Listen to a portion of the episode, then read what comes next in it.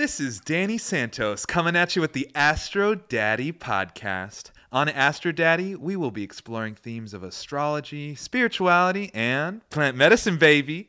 Come join me for conversations around soul development, self actualization, intimacy, and sexuality, all through the lens of astrology.